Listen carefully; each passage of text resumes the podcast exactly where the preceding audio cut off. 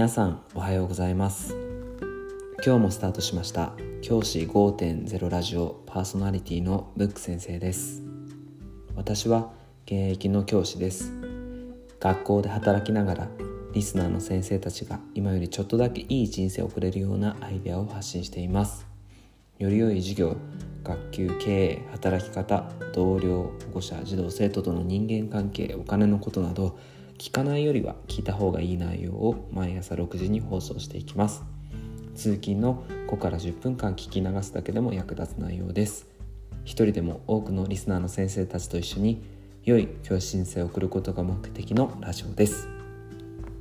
今日のテーマは今日からできる無敵の職員室パートスリーです。前回までのエピソードで無敵の職員室作りの第一歩第二歩としてシュレッダーの紙くずの処理と印刷用紙の補充についてお話ししました。今回ご紹介するのは児童生徒のいいところを共有する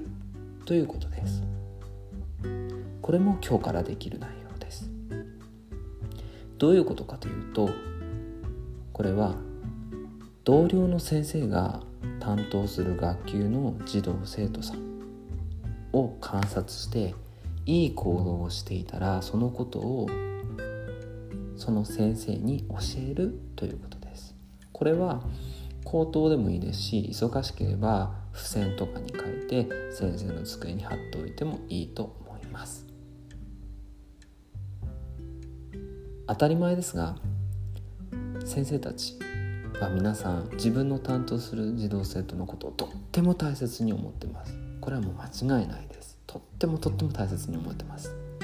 だからこそその児童生徒が褒められることは自分のことのように嬉しいです。例えば私の前一緒に勤めた同僚の先生で怒りっぽい先生がいたんですけど、まあ、ちょっとねあのそんな先生が担当しているお子さんが私の手伝いなんかをしてくれて、そのことをその先生にこういうことやってもらったんですよって言ったらすっごく嬉しそうな顔しておおそうかそうかと言ってくれました。このように自分のことを褒められた、自分の指導を褒められたっていうふうに先生たちは思うので、ぜひこのことは行ってほしいな、無敵の職員室作りのために行ってほしいなと思ってます。どういうふうに書くかというと、私が実際書いた例だと〇〇くんが給食の配膳準備をよじかんめの前からして移動教室に行きました。おかげで給食の準備がすぐ始めることができていましたとか、〇〇さんが私が持ってた教材のカゴを自分から持ってくれました、重かったのですごく助かりましたなどなど、ちょっとしたいい行いを見つけてそれを報告してあげる。これがポイントになります。で、ここでワンポイントレベルアップするとしたら、ポイントとして普段目立たない子とか少しねやんちゃな子なんかのいいところを意識的に見つけてあげることがおすすめです。そういった子どもたちももちろんいい行いを普段からしてますし、それを見つけてあげるのも先生のお仕事だと思ってます。ですが普段からずっと一緒にいる先生だとやっぱりこう見つけづらくなっているところも大きいと思うので、少し離れた立場のこのリスナーの先生たちの立場から、あ、いいとこあるじゃんっていうのを見つけてあげてほしいなと思います。でそれを報告すると、あ、この先生よく見てくれてんなって思ってくれるでしょうし、逆に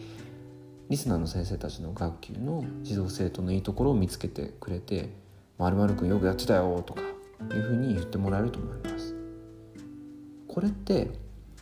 あの心理学用語で偏方性の法則とかって言って、自分がいいことをしてもらうとお返しをしなきゃいけないっていう気が人間の中に生まれるっていう心理をうまく利用してます。まあ、このいい例はスーパーの試食コーナーであの試食食べるとついそれを買って買わなきゃいけないなって買ってあげたいなって思ってしまうあれと一緒ですね。このようにいいとこを見つけるように意識して学校生活を送ると、児童生徒もそれに応えていい行動を増やしてくれます。悪いことばっかり言われてるとやる気なくなってしまいますが、いいところを褒めると、ああ俺も褒められたいなとか、私も褒められたいなって思うようになると思います。このいいこと報告をすることを習慣にすると、同僚の先生の学級だけじゃなくて自分の学級ひいては学校全体がいい雰囲気になっていきます。それはもちろん無敵の職員室に近づくのは当然です。今日の話をまとめると、無敵の職員室を作るために他の学級の児童生徒、とりわけ普段褒められることが少ない子のいいところを見つけて、その子を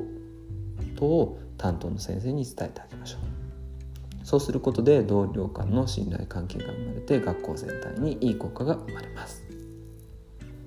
この無敵の職員室の行動はまだまだたくさんあるので、少しずつお話ししていきたいと思います。じゃあ今日はこの辺で。起立、礼、着席、さよなら。また明日。